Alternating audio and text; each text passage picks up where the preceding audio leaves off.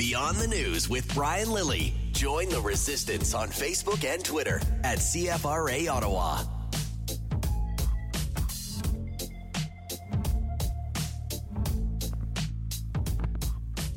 Good evening. Special edition of Beyond the News tonight. If you've been wondering where I have uh, where the show's been the last few nights, it's been during the daytime. I've been filling in for Rob Snow as I did earlier today, spending several hours talking about not only what's happening in Fort McMurray, but also U.S. politics, what's happening here in Canadian politics, talking about the senators, health, all of that. But with 80,000 people being evacuated in an area that, till a little while ago, was kind of the piggy bank for Canada, we decided that we needed to go live again tonight, continue the coverage of Fort McMurray and what's happening. It may seem the other side of the world, and in some ways it is. Uh, it's a several hour drive from Edmonton. It takes hours, and I, I was speaking with somebody earlier today. She lives just outside Edmonton. She said the drive to Fort Mac for her is about five hours. That's like driving to Toronto. So that's five hours once you get to Edmonton. But this is a city in the middle of nowhere that is seeing 80,000 people evacuated. 80,000. Thankfully, the winds haven't shifted and it hasn't turned towards the work camps at the oil fields yet because that's where so many of them went. That's where so many people just turned and flew, fled to because they couldn't go south to Edmonton. The fire was in their way and they turned north. They were directed north and they went to the work camps which housed tens of thousands of people when the oil sands are doing well. But the oil uh, companies, often derided by people for political reasons, they simply told the many of the workers that were there still to leave. They told them to leave so that there would be, would be room for the evacuees.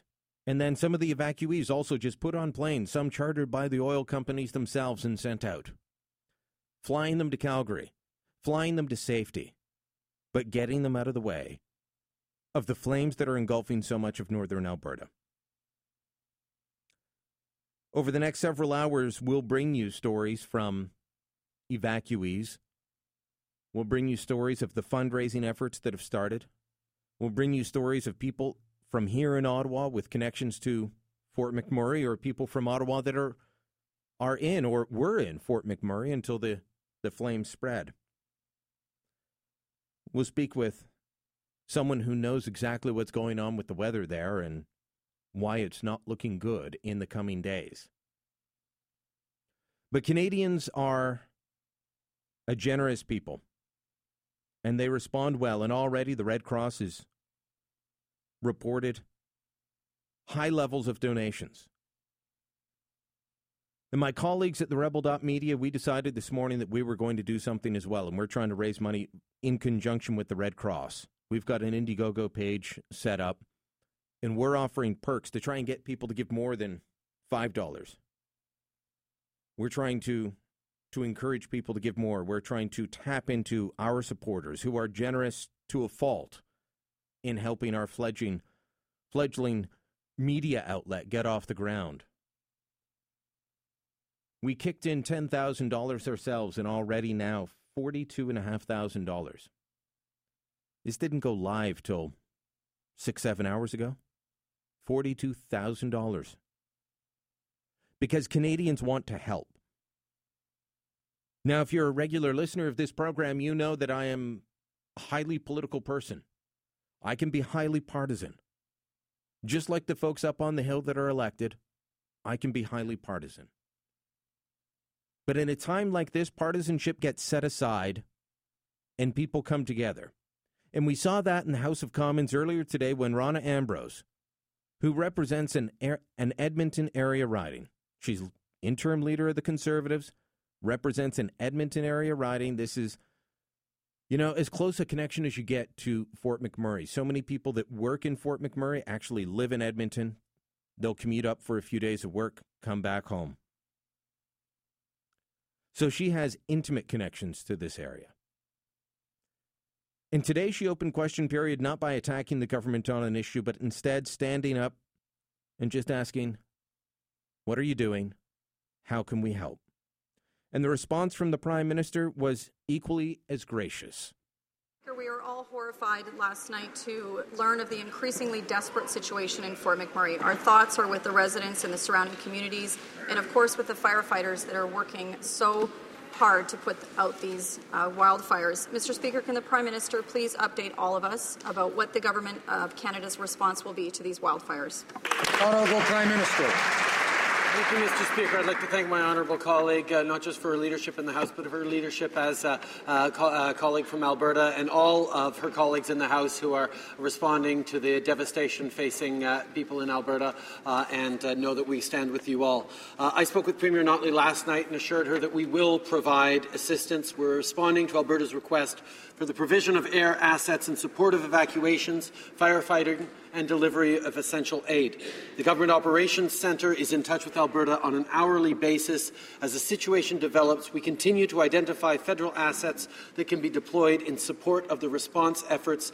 The Canadian Forces are deploying search and rescue helicopters, and a Hercules aircraft is now pre-positioned in Cold Lake with other aircraft on standby in Edmonton and Trenton. Uh, and of course, uh, for all Canadians who want to do something uh, to help out our friends, brothers, and sisters in Alberta, uh, please uh, donate to the Red Cross, uh, where uh, the assistance will be uh, val- valid, valuable and appreciated. Kudos to Prime Minister Trudeau and to all in his government who are doing what they can to respond to a crisis. At times like this, it doesn't matter what political party you're in, what political party you support, what TV shows you like watching, what music you like, what sports team you cheer for. It matters that we're all human. It matters that people are safe. And it matters that the people of Fort McMurray know that the rest of the country is there for them. I've seen the devastation that nature can bring about on a town. Three years ago, it wasn't Fort McMurray, Alberta, but it was High River, Alberta, that was devastated by a, a massive flood, the flood of a century, that ripped up overpasses, destroyed bridges, flooded entire neighborhoods. And then last summer, I was out there. Last summer, I was out there, and two years after the flood, there were still entire neighborhoods boarded up. The mildew, the mold, the rot set in. It was creepy and it was eerie. But there were still buildings standing there. Today, if you've seen the photos that are out there, and I've tweeted them out myself, the neighborhood of Beacon Hill.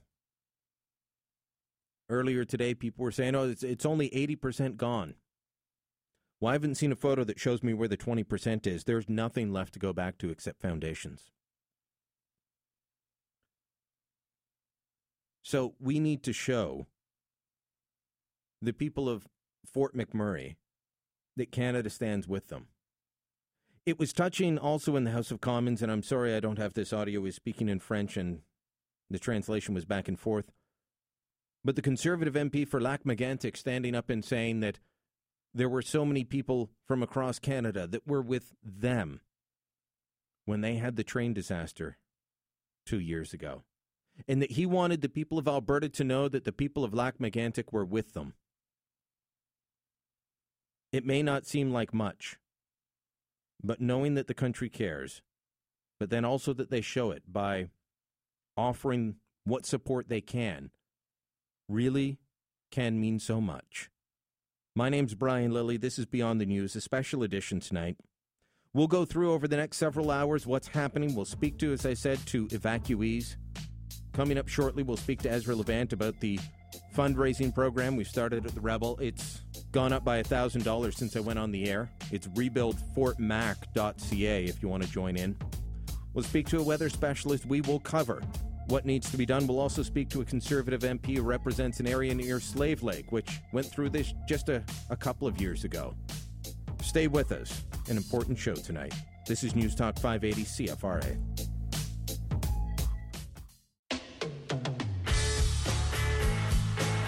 He's hated in official Ottawa, which is okay in our books. Beyond the News with Brian Lilley on News Talk 580 CFRA.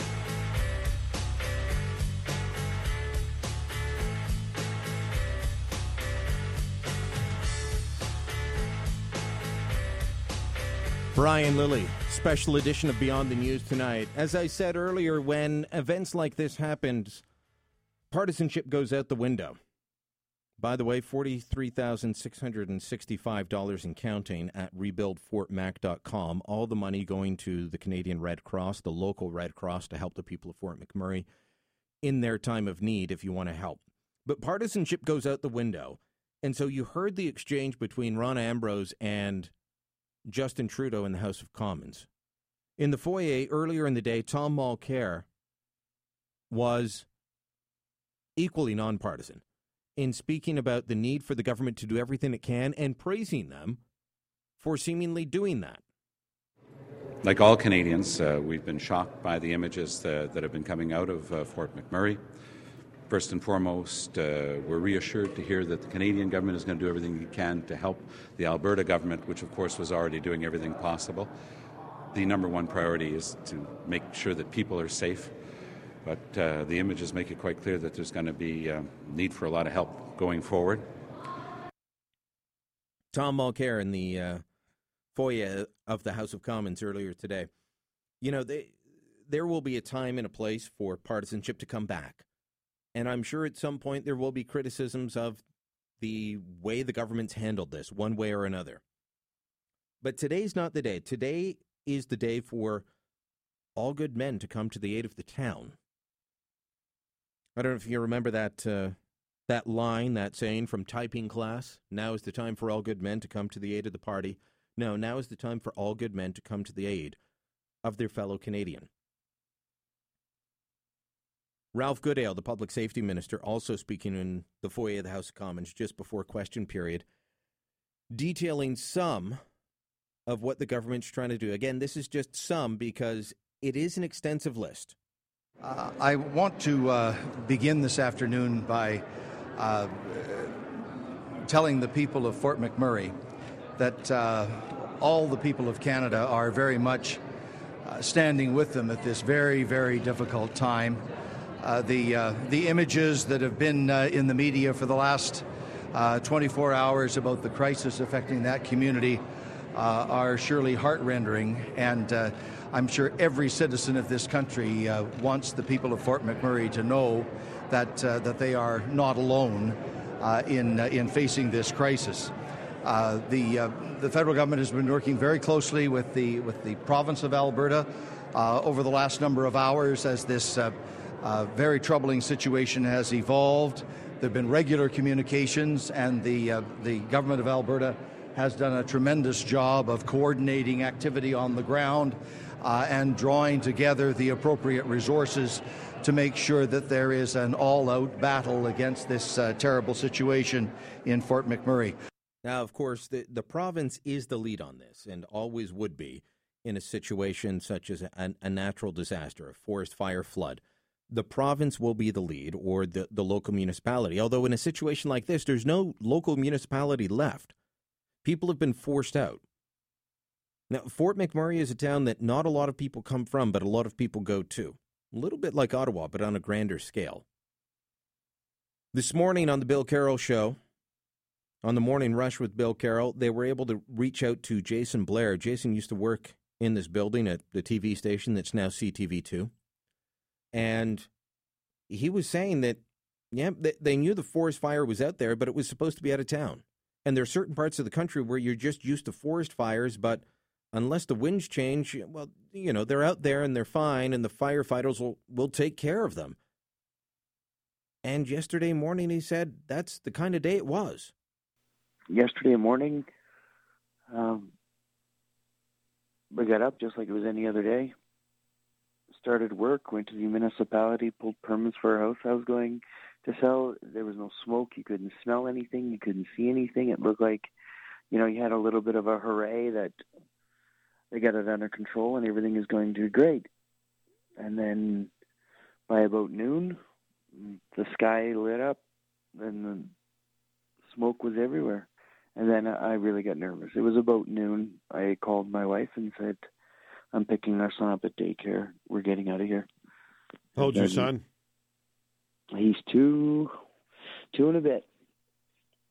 That I guess would be every parent's first instinct, right? Let's go get the kids.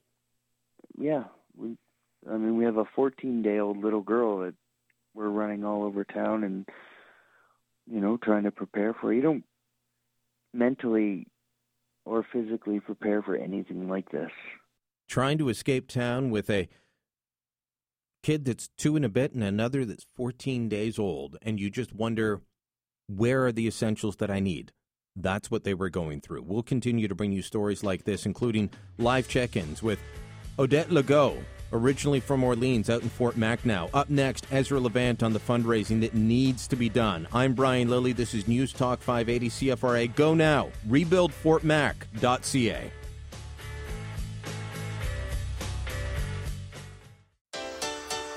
You're listening to the leader of the unofficial opposition, the rebel himself. Beyond the News with Brian Lilley on News Talk 580 CFRA.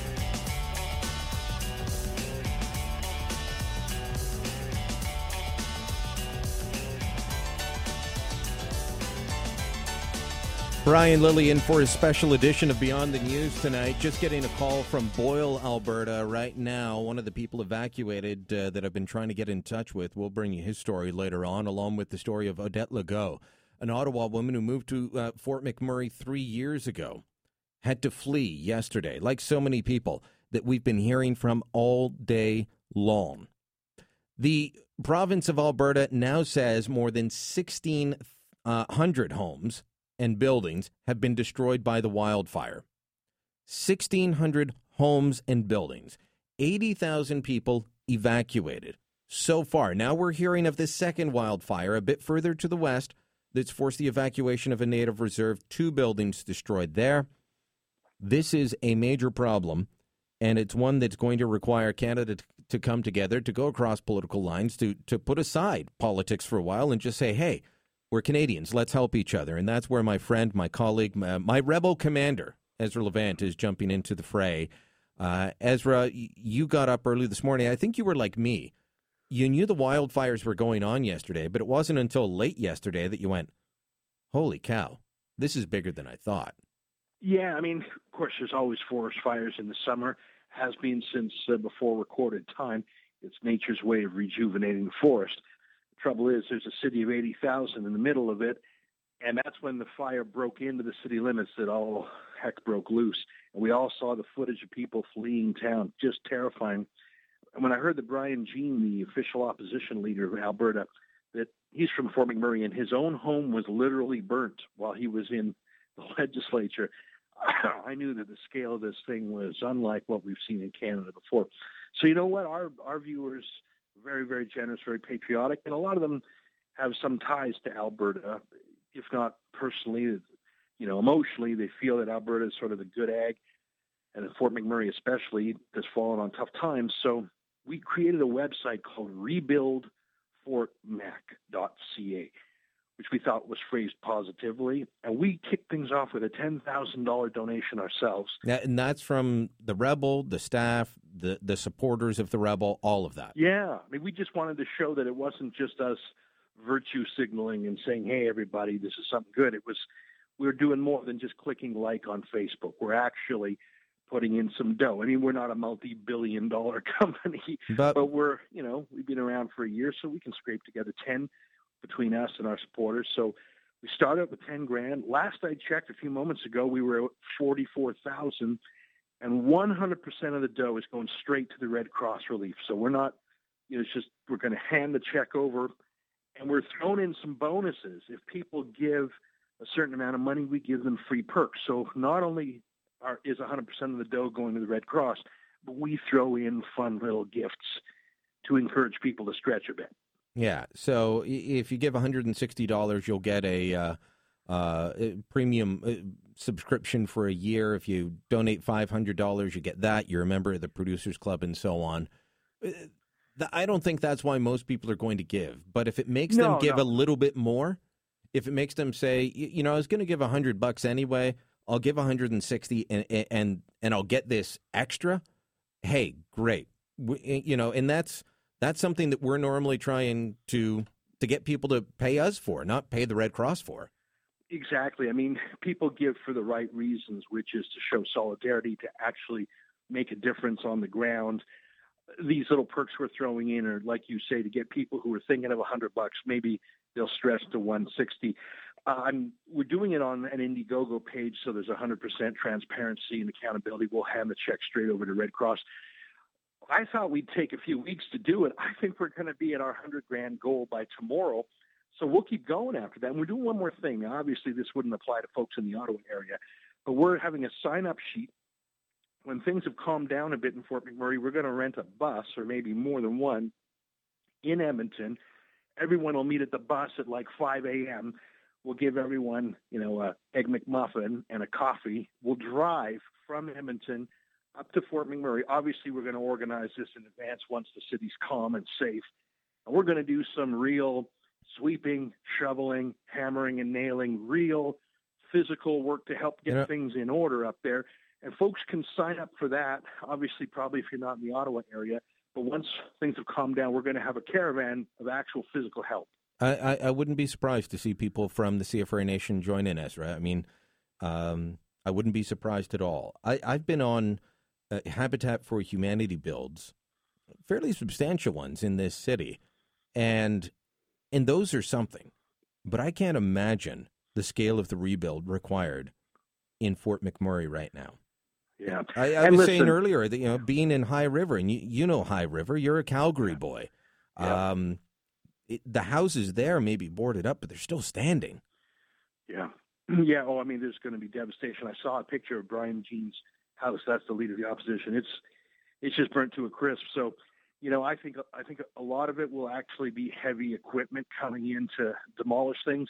But we're just going to go up and do whatever's the most useful. It'll probably be handing out aid and things like that. I don't know, but you know, so many people want to do so much, and I don't know. I mean, for me, I'm an Alberta boy at heart, and you know, that's a city that's had a tough time for a year because of the economy and oil prices. And now for this to come, it's just it's just the last you know insult and grievance. Thank God I was going to say there's no injuries. You know that town's been insulted. This is a grievous injury, but thankfully no actual people have been hurt, just property. But that town needs some help.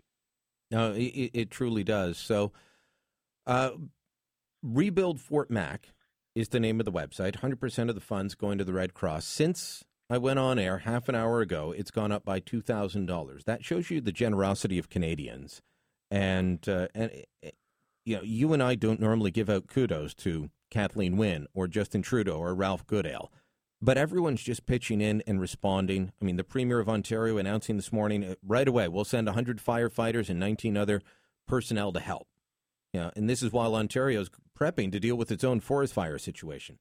Yeah. But that's that's well, what you do when when your fellow countrymen are in, in trouble. Well, I'm glad to hear it. I mean, Fort McMurray has been a friend to the rest of the country, whether the rest of the country knows it or not, or wants to admit it or not. That little city has pumped so much money into the federal coffers, into equalization transfers. Mm-hmm. And as you know, Brian, so many people from the Atlantic commute. Hey. Ezra, I don't, I don't know if I've ever told you this, but my, my late father was a boilermaker and he worked in Fort Mac years ago. And the guys used to make so much money that they would um, they would literally throw their paychecks in for raffles, and whoever whoever won got the whole pot and would go away. they would just leave. Uh, so lots of guys making lots of good money. Let me ask you this before we go: Describe Fort Mac for me, because you're the author of Ethical Oil. You're the author of the case for fracking. I know you've spent time up there. W- what is this city? Well, the oil sands themselves are about an hour's drive away. So the city is this gorgeous town at the confluence of seven different rivers. Seven? So it's about yeah. Wow. It's rivers and parks and forests and, and of course so many of the homes have been built only in the last 10, 15 years. And that's the thing. It's a city that's sort of catching up to itself. And um, you know, there's some obviously some old timers there, but it's just it's it's really a super place for people who love hiking, fishing, hunting, ATVing, because they, they make good money. It's uh, pound for pound, it's the most generous city in Canada, according to the United Way. They just give so much to charity. Um, now it's had a tough year, but the city itself is great, and you wouldn't. I mean, obviously everything there is sponsored by oil companies or whatever, but the oil sands are a fair drive away, so it's just a gorgeous town. And when you fly in, you see the issue here because it is a speck of of dust in the midst of a huge, huge, huge forest. And when that forest gets dry, and when forest fires come, as they always have since time immemorial, that was the problem. Uh, and unfortunately, we'll be bringing uh, people the weather forecast uh, coming forward from JJ Clark in a little bit. It doesn't look good, and uh, you know, as far as far as how far away it is, I spoke to Sheila Gunn Reed, our fellow rebel, earlier today, and she she tells me from her home just outside Edmonton, it's five hour drive. So I mean, it's an isolated place. Ezra, thanks so much. Thanks, Brian, and thanks everybody. All right. You want to join in the cause? It's rebuildfortmac.ca. As I said, we got up two thousand dollars. As soon as I figure out how to uh, how to log in and donate while I'm not on air, it'll go up by even more. And if you guys respond, I'll give even more. Rebuildfortmac.ca. I'm Brian Lilley, special edition of Beyond the News, looking at the uh, wildfires devastating parts of Alberta now. Back in moments.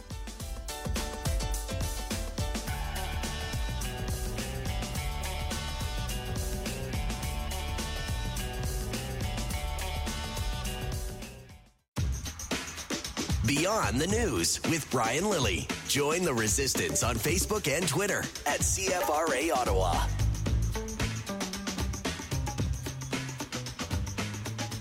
It's a bit of a moving puzzle, a moving picture here at uh, Beyond the News, as it is for the people trying to flee the wildfires in northern Alberta. I was speaking with Lowell Green earlier today. Lowell has uh, been broadcasting for more than 50 years. And I asked him if in his long career, and he covers covered many disasters, covered many national stories over the years. I said, Have you ever witnessed a disaster like this where 80,000 people have just been told get out of your homes and go now and he said no. No. In in all his time he, he's seen a lot of things. I mean uh, he might go back to was it hurricane what was the hurricane that went north of toronto? It just was in my mind now it's gone. Goes back to that time doesn't remember anything like this. That's like the entire city of canada being told just after breakfast get out now. How would you do that? What would you take? Would you be able to get out? And the difference is, instead of having Nepean and Ottawa and Gloucester nearby, you are very far away. In a minute, we're going to speak with Brian Jones. He's on the road, a group of friends who decided to band together and go in and do their own relief efforts. But earlier today, I was speaking with Sheila Gunn Reed, my fellow rebel, who lives just outside Edmonton. His family works in the oil sands. She knows Fort McMurray intimately and was talking to me about some of the troubles people were having they're trying to flee town, but there's nowhere to gas up, and the nearest town is several hundred kilometers away. But listen to her story of Canadian ingenuity.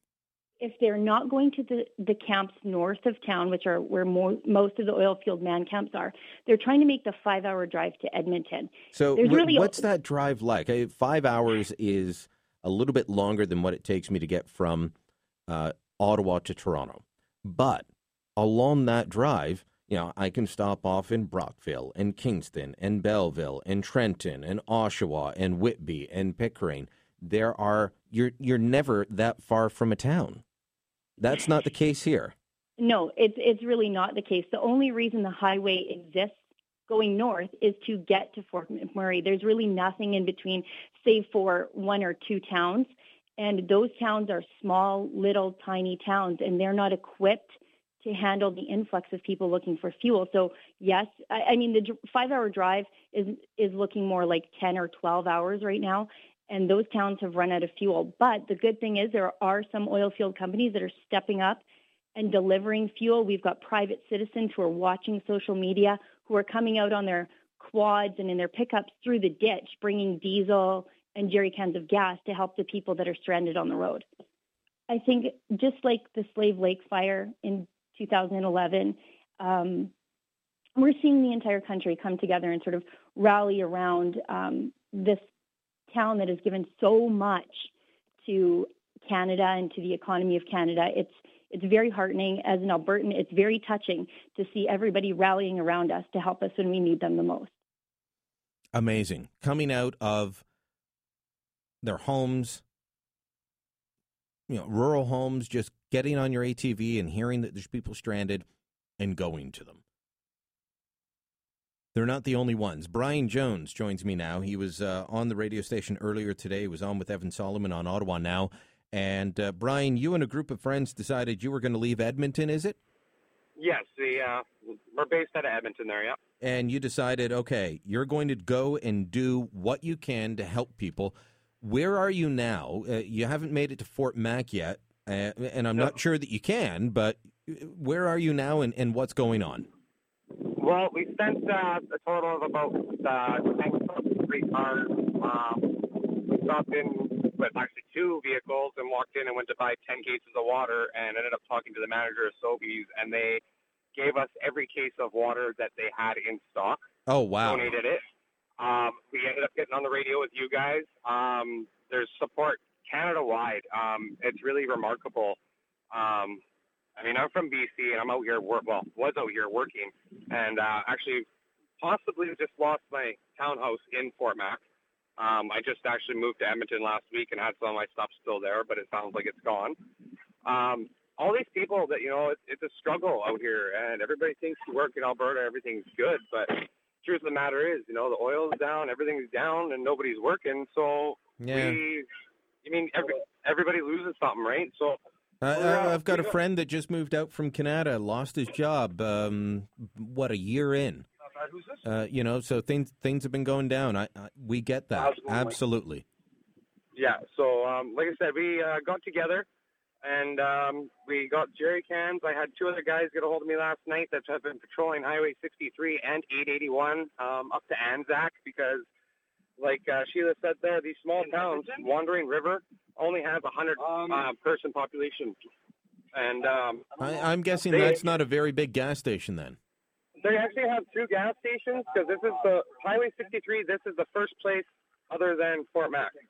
So when you head south, Wandering River is the only place you can get fuel and food and all that. I was just in the store in Wandering River.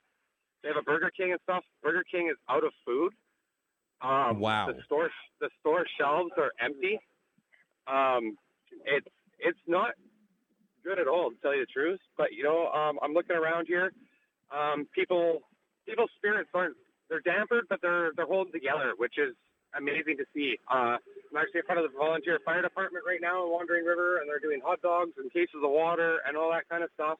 And it just shows that you know it's not people have been hashtagging on posts and stuff Alberta strong. It's not Alberta strong. It's Canada strong.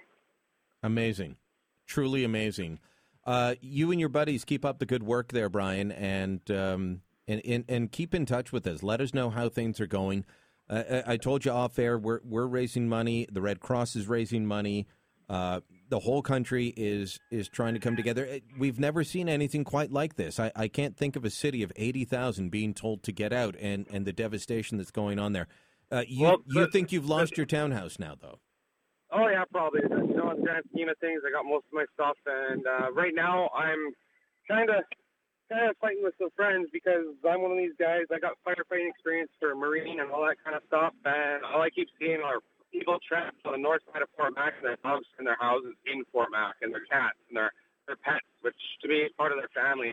And I know so everybody's got to get safe and all that kind of stuff, but um, trying to find a way to talk to firefighters and stuff about how some of us can get in there and we can try and get some of these families back together. Um, you know, people haven't talked to their daughters and sons and husbands and wives since this has all gone down, and there's a lot of chaos. But um, we're trying to trying to do it right.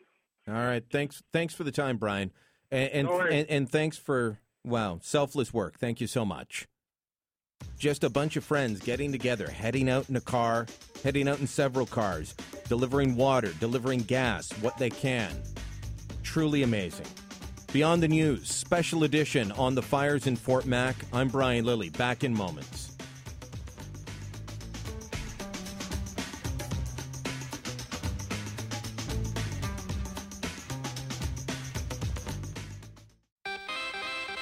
He's hated in official Ottawa, which is okay in our books. Beyond the News with Brian Lilley on News Talk 580 CFRA.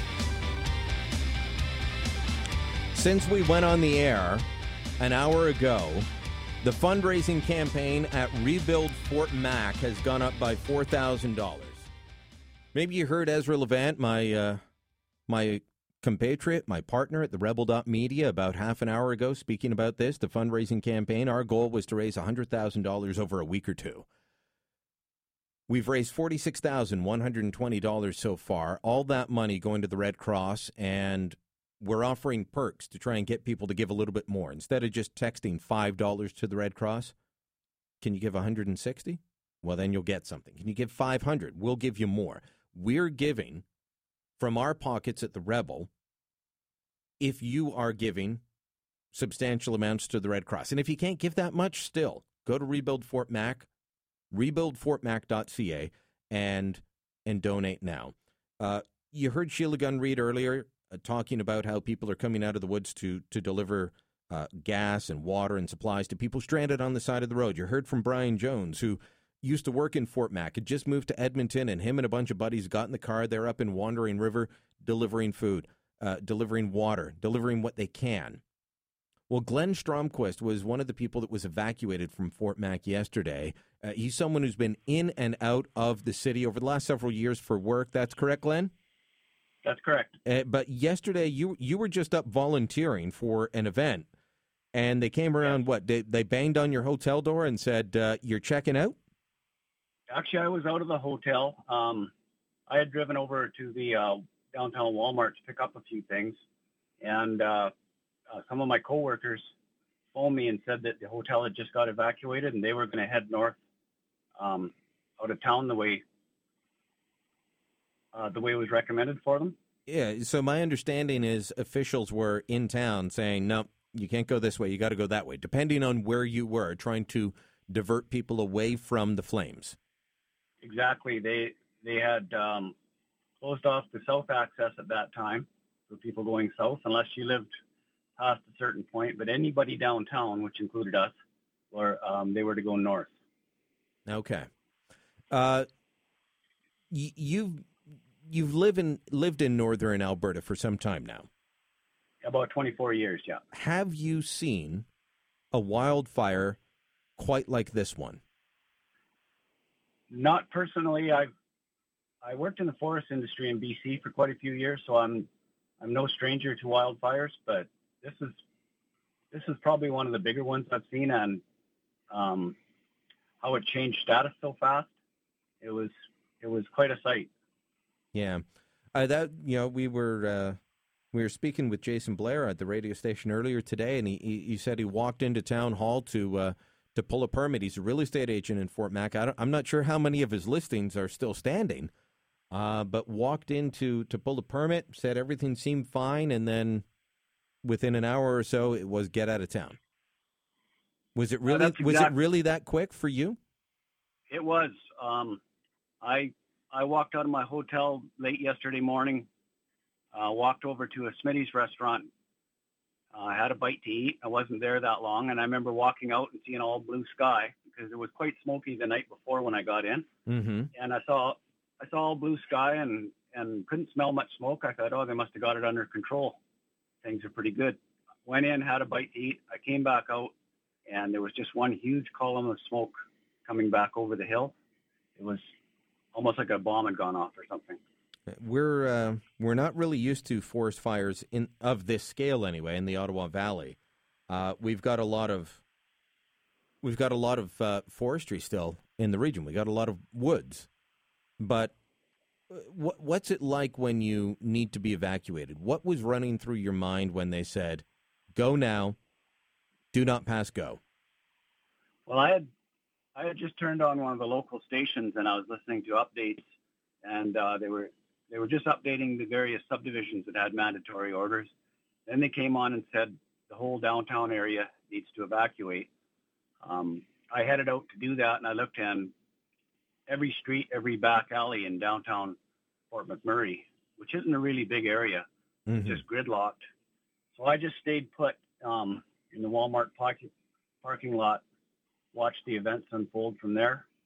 I stayed put there for an hour or two. There was about, oh, probably a couple of dozen other vehicles doing the same thing. Then when I heard they'd opened the south access, I uh, I ventured out then, and an RCMP said that they'd um, opened all the north the northbound lanes to southbound traffic, and just to just to get the volume out of the city. So that's when I headed out, which was about eight o'clock last night. And you're in St. Paul, Alberta, right now. How far away is that from from uh, Fort Mac? It's probably about five hours. Okay.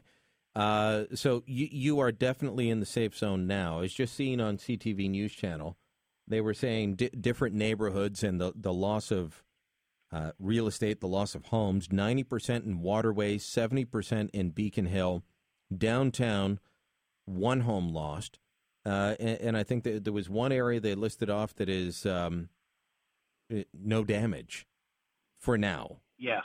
yeah. For now. Uh, so, Glenn, uh, what is it going to take to rebuild Fort Mac? I, I know you don't live there, but you've been in and out over the years. Um, is is it worth going back in to rebuild? Is is this something that uh, the community will recover from? Oh, they will. Um, they're very resilient up there. It's it's going to take a lot of work and a lot of money. Bottom line. Okay. Well, we'll do our part to uh, to keep raising uh, funds. It, will be a drop in the bucket. I know uh, the federal government's doing what they can. The provincial government in Alberta is doing what they can. Uh, as I was saying to Ezra Levant earlier, uh, this is the type of time where you put partisan politics aside and everyone just comes together and says, "Hey, we're Canadian. How can we help?" Exactly. All right. Thanks for the time. No problem. Thank you. Glenn Stromquist calling in from uh, St. Paul, Alberta tonight, one of many people who was uh, evacuated yesterday uh, on a day, uh, you heard him say, clear blue skies. Clear blue skies, and then get out. I can't imagine what it's like. What would you do? What would you take? You know, I think of, you know, you, you'd want your your wallet, your passport. Do you need medicine? You'd want photos. Well, you know, these days a lot of your recent photos are in the cloud, but but what about the, those boxes in the basement from when you were young or your kids were young that aren't on your phone, that aren't on your computer? Do you want to take your computer? Are you organized enough? We had one interview with uh, a guy earlier today saying, hey, he was looking for a box that his mother had left him and he, he'd set it aside because it was important to him. But then in the moment, where did I set it aside? Can I find it in time to get out? And I can only imagine what your mind is like trying to go through that, trying to figure out all the things that you need to to pull together. What would you do? Right now, if you are able to give, I do want to ask you again. If you want to donate directly to the Red Cross, please do. If you want to donate to our campaign that we're doing through the Rebel, all the money will go to the Red Cross, and we're chipping in. We chipped in from the Rebel $10,000, and we're asking others to, other companies to do the same. If you can do it, hey, chip in. Can you match our $10,000 no- donation? Don't you don't even have to match it to us, but match it to the Red Cross. You heard the Prime Minister. That's where the money needs to go. Put it to the Red Cross. Why? Because in situations like this, here's what the Red Cross does they go in with emergency supplies, they go in with emergency housing. There's only so much of that you can do in an entire town that's been evacuated, but they also do registrations. I spoke to a woman earlier today whose daughter had been evacuated, but she didn't know, the daughter didn't know where some other friends and family were, hadn't been able to get in touch with them. Well, that's when the Red Cross steps in and says, who are you? Where did you leave from? They will register you. And then if someone is looking for you or you're looking for someone else, they will be able to find you and match you. It's the type of vital, vitally important services that we don't think about, that mostly we might associate with third world countries where refugees come from. But right now, we've got a massive refugee problem in our own country. 80,000 people. As I keep saying, that is the equivalent of evacuating Canada. Don't go away. We've got a lot more to come. We've got Ezra Levant standing by. Sorry, Ezra Levant was earlier. We got JJ Clark standing by. He's taking a look at the weather. It doesn't look good for Fort Mac and the firefighting, not at least not over the next few days. We'll talk to JJ. We'll also speak with a conservative MP from Alberta who you know, very familiar with areas that have been through this. We'll speak with Bill Forche, CTV reporter on the ground. I'm Brian Lilley. This is Beyond the News, special edition, looking at what's happening in Fort Mac.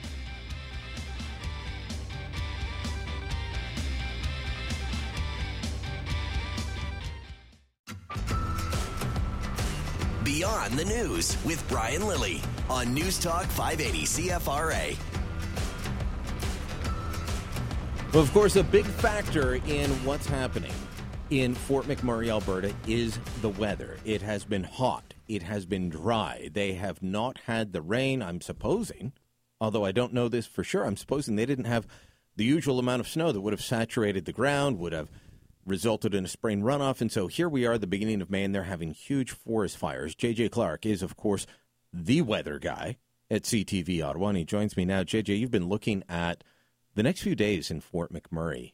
it's not not hopeful no, in terms isn't. of the weather helping them. It isn't, Brian. We have uh, this is an El Nino year. We'll start at the beginning, and therefore it has been drier. You're right, less snow, and they've got four things working against them for fighting fires. Number one is the heat that you mentioned. Record high yesterday for Fort McMurray, thirty-two point four degrees on, on, May the third. Yeah, and their normal high is fifteen. So they're oh, wow. they're like us, normal high in the mid-teens. That's where we would be at yeah, this time yeah, of year. I, I, was telling you off air, I was speaking to a friend in Kelowna, and that's much further south and a little bit west, but even they were hitting 28 yesterday, and that was at 7 in the morning. Mm-hmm. They were hitting 28. Yeah, and right. I thought, that's that's odd. Right now, Saskatoon and Regina are both at 31, so incredible heat. That's one problem for them. Number two is the fact that it has been very dry, and the air itself is very dry. The relative humidity is in the teens. That's like being in Vegas or Phoenix. Yeah. Um, in Vegas, when they hit uh, humidity in the 20s, they start complaining. Yeah, exactly. That's right. So I mean, that's desert like conditions. True. And, and, then you've got a fire going on. You got a fire going on, and you don't have any rain in the forecast until maybe, maybe on Monday. Wow. So all of those things kind of working against you. And if this buildup of heat and humidity, or lack of humidity, but buildup of heat does trigger a thunderstorm or two, then you've got lightning strikes on top of that. And that will create more fires because the ground is just bone dry. Man. And so they they just uh, they don't have any weather working for them at all. It'd be great if it cooled down. There is a cold front coming through uh, in the next couple of days. It'll get them down into the 21, 22 degree range. That'll help a little bit, but that's not for another 48 hours. So until then, it is hot. It is windy. It's tough tough to fight fires in those conditions. Yeah, you know, I, I, I would have to guess that the wind might be once the fire started the wind's got to be the toughest thing for them because that just whips it along. It gives the fire the oxygen, which right. is fuel for fire. True. And then it just spreads it. And yesterday, the main problem was the shift in the wind. They weren't expecting it to shift. It did. And suddenly, uh, you have to get out of there real fast because yeah, now it's coming your way. I don't know if you heard the interview with Jason Blair, who used to work uh, in this building years ago, um, real estate agent in uh, in Fort McMurray now he said he went to go pull a, a permit uh, for a house he's trying to sell. Mm-hmm. And uh, everyone thought, okay, well, the fires are on the outside of town. And then within an hour, it became get out. That's right. Yeah. I mean, just so dramatic. Yeah, he had to run to daycare to get uh, uh, one child, and yep. his wife is bouncing a two week old baby Unreal. on her knee as they're driving out of a, a town that's on fire. Um, I remember when my kids were that old, it was tough enough to get them out the door to, to, to go to a, a playground, never Right. mind evacuate. Right. So uh, the lesson that we can all learn from this is to be prepared. And uh, if you've got uh, two minutes to get out of the house, you got to know where your first aid kit is. You got to have a flashlight. If you have very important documents, uh, Medicine. medicine. Uh, all of that has to be good to go in just minutes, and that's exactly what that family found themselves in. Are we looking? You said an El Nino year. So, Mm-hmm. I mean, what does that portend for the rest of the country. I was, I was speaking to a caller in uh, Thunder Bay earlier today, and he, you know, regular caller to the, the radio station, and he said, you know what, we we've had uh, a pretty good year for rain. He's an older guy, follows the weather. He says we've had a pretty good year for rain, and we had a decent amount of snow. So Mhm. he thinks they're good this year in northern Ontario. In the east, they are. But what about the rest of the country? Is this El Nino year a, a signal that maybe this is really rough for, Well, for fires? The hallmark is for very dry weather. Take the drought in California that's been going on for a year or 2 Mhm. maybe even a little bit longer. So those are the conditions that you see in the west in an El Nino year. In the east, we were pretty close to normal. We got a couple of big whacks of snow this year. Yeah. Uh, 50 centimeters, 51.6 on one day in February. That was a record for us. And a couple more 25 centimeter snowfalls. So we averaged out a little bit below normal with snow, but we got enough. I think the So- growers are going to be happy. Uh, Ontario and Quebec probably not a really bad year, but out west. yeah. I mean, and I think Saskatchewan, La Ronge last year had a, uh, really bad fires, as it were. So uh, they could they could be looking at the same thing again down the road. They have a very high risk. I was looking at a map just an hour ago of uh, of fires in Alberta and Saskatchewan Wow. because they're both sitting in the low 30s at the beginning of May, and it has been very dry. So we're okay in the east. It looks like we may be seeing a reversal of this El Nino, and we'll end up with a La Nina. And uh, that will mean a cooler pool of Pacific Ocean water, and that could be beneficial for the uh, farmers out west and for the Um, forest fire situation I'm- in the coming months. I'm sure they could use it, and I'm sure they'd be happy with it and blessed. Uh, Jay, thanks so much. JJ Clark is uh, the weather guy at CTV Ottawa. I'm Brian Lilley. This is a special edition of Beyond the News looking at what's happening in Fort McMurray and the wildfires spreading through that town. 80,000 evacuated. Still cannot fathom that. Back in moments.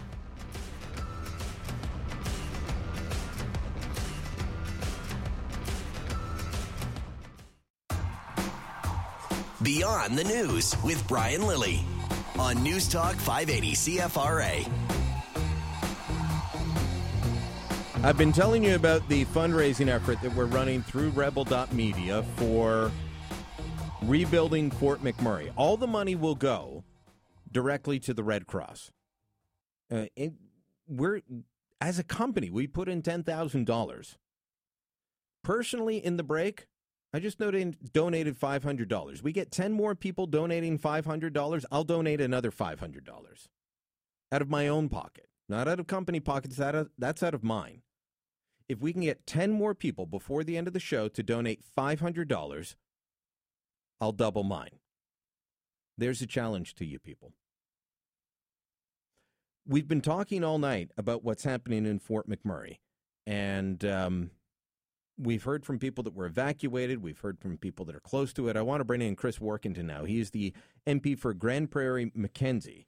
Uh, Chris, you are uh, parts of your riding, I guess, are parallel to Fort Mac, but you're a bit further west. Uh, but you're dealing with many of the same issues. There, there's more wildfires around Edmonton right now, just outside of your riding.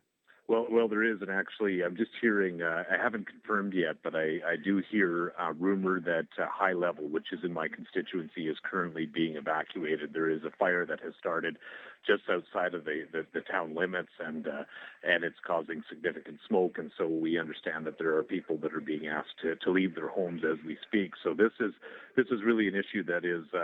That is transpiring, and it's transpiring by the minute across the province, uh, especially in the northern portion. We've we've obviously had unseasonal uh, warm temperatures, and uh, and obviously uh, the the, the uh, you know there's these fires that are that are that are starting, and uh, you know it, it's it's definitely straining resources that exist, and so um, you know frankly it's it's quite a quite an incredible thing. I, I look, Chris. You you've been in and out of Ottawa as an MP since 2006. So, uh, you know, when I say JJ Clark, you know who I'm talking about. He's he's the uh, the weather guy, and we were just talking to him about the weather conditions. He was looking at a map and and said, you know, straight across northern Alberta, northern Saskatchewan, it's going to be a rough time. Uh, the name of the community, high level, you said. High level, that's right. How Yeah, big is yeah. high level? Well, High Level has several thousand people that live on in the community permanently, but it, it also really houses a significant portion of people that, that live uh, in the community seasonally to, to do work uh, throughout the throughout, throughout the area. So uh, I think my, the last stats were the, the town had about 500 residents. There was about 500 uh, hotel rooms that that uh, really uh, you know, service the, the industry in the surrounding area. So we're looking at about 10,000 people. I, I haven't yet, have not yet confirmed Okay.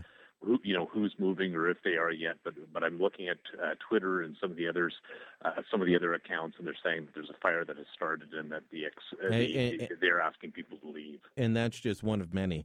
That's one of Um, many. Yeah, that's Ye- right. Your riding, your colleague, by the way, uh, uh, his last name's escaping me suddenly. Yeah, Da- David. Yeah, that's Da- right. David Yurdiga. His uh, he he replaced Brian Jean when Brian stepped down to to move to local politics in Alberta. Right. Um, last I had heard was Brian Jean's home was destroyed, but David wasn't sure about his. Right, and I think everybody is. Eh, have is you a- have you heard anything? I've not heard. Um, I think everybody we're we're hearing from hundreds of people that cannot confirm as to if or not their their home is uh, you know being affected by this. We we did chat with the with the federal um, response team that, that is managing the the federal response today, and basically what they've said is that you know they're not asking for the information as to what houses are are there and what houses are not. Basically, what they're doing right now is is trying to protect the the, the essential infrastructure. So we're talking about the, the bridges. We're talking about uh, some of the essential infrastructure that will will ensure that the community uh, can, can move on from this. And so they're not even looking at the numbers of houses at this point. We we understand that there's been over 1,600 structures that have burned. That's the the, the provincial total total, uh, and that's a couple hours ago. So I'm sure that that number has has increased since then. But uh, right now, you know, the, the, the focus is on the essential infrastructure to to ensure that some of these these high value assets um, are, are retained. If the bridge goes, obviously that cuts off the entire access Oh, wow. to the northern portion uh, of the city and to the people that that are now um, that have moved north. And so, Yeah, uh, well, the I mean- primary preoccupation is for that. I I was talking with uh, Ezra Levant earlier, and uh, he was telling me that uh, Fort McMurray has, you know, it's the confluence of seven rivers. I didn't realize that. Here in Yeah, Ottawa, really. here in Ottawa, in the Ottawa area, we've got three. We've got the Rideau, the Ottawa, and the Gatineau, just across the other side in Quebec. Um, you know, I can't. I a bridge goes out in this city, we're in trouble. Well, because there is no there's no other alternative. There is no other uh, way out. That is the only uh, that that is the only way in, the only way out. And so uh, the, the the bridge is an essential piece of infrastructure. So it's important that they continue to to monitor that and make sure that that's protected. That's probably one of the most important and most essential uh, infrastructure projects in in the area. Obviously, for the for the necessity of of, of getting people in and out. Speaking with Chris Warkentin, he's the uh, MP for Grande Prairie Mackenzie, which is east of where Fort McMurray is, uh, with the massive wildfires. Of course, dealing with his own wildfires in his riding. But um, Chris, I, I, I want to ask you. I know that uh, we've just lost him. I don't know what happened. I just heard a snap, crackle, pop. Uh, there goes the uh, the phone ringing again. Hopefully, we'll get him back. Um, but uh, yeah, Rona Ambrose was speaking earlier today about how uh, the the government was offering up uh, opportunities to brief MPs. Uh, Rona Ambrose herself had sat down with uh, Justin Trudeau and I believe Ralph Goodale and received a briefing, and they were they were offering briefings for MPs from the region. Uh, Chris Warkentin's back with us now after losing a ma- uh, Chris. I, I want to ask you. I was saying that Miss Ambrose had said that she received a briefing from the government and that, that they were opening up these briefings to give MPs from the region a sense of what's going on. Were you able to take part in in, in any of I- I- those? I was, and I, I'm thankful for that. It was helpful in terms of getting information. It was also uh, important to give uh, to give them some feedback in terms of what we're hearing from the communities. But uh, uh, really, it, it demonstrated that that everyone was working in the same direction, making sure that that every effort and every resource was being dis- deployed to to protect these communities. So, uh, you know, it, it reassured me uh, to to a great extent that uh, that that things are being done And uh, you know, I, I think what's what, what it demonstrates is that everybody is rowing in the same direction and working to to protect these communities. It truly is, and uh, you, you read a moving statement before question period today. It's one of the reasons I, I thought I've got to ask Chris to come on tonight. Um, but um, but also many others did, and Roger Cuzner, Liberal MP from um, from the East Coast, who worked for many years in in Fort Mac. We're going to play his statement later on. Um, but I want to ask you about this. I mentioned it earlier. This is the the type of time when partisan politics is just set aside, and everyone says, "What can we do? How can we help?" Right. As someone that's in the thick of it, even more than I am on a daily basis, what's that change like? And and is it is it heartwarming? Is it uplifting when you know that your communities are the ones that that are being hurt, that need the help?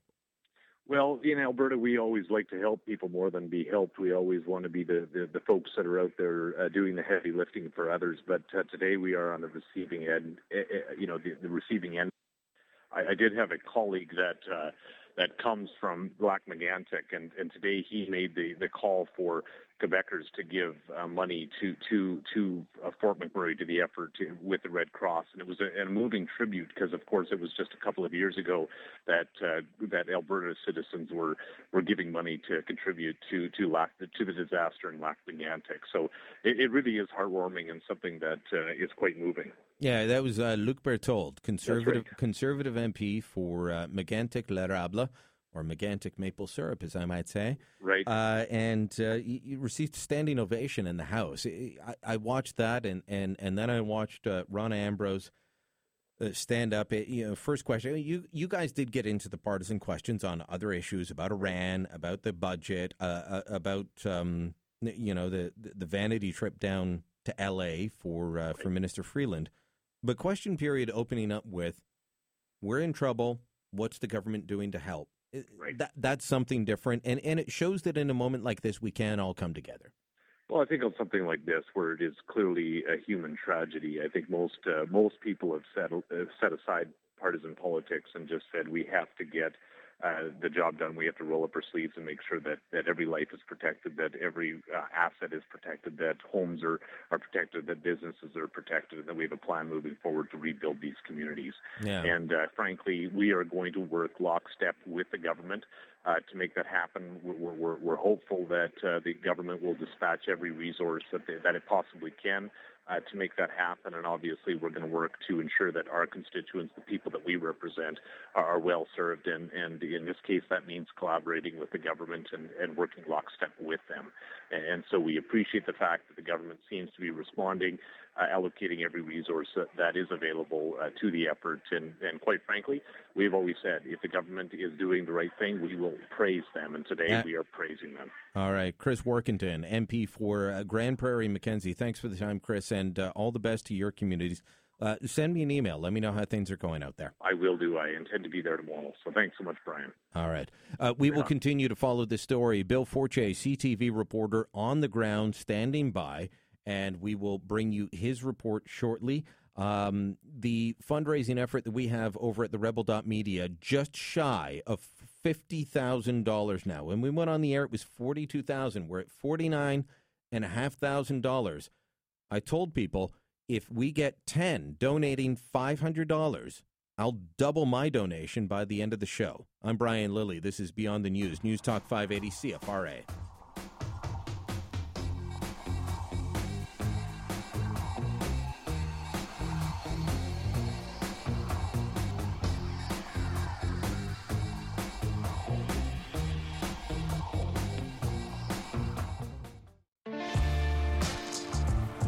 Listening to the leader of the unofficial opposition, the rebel himself.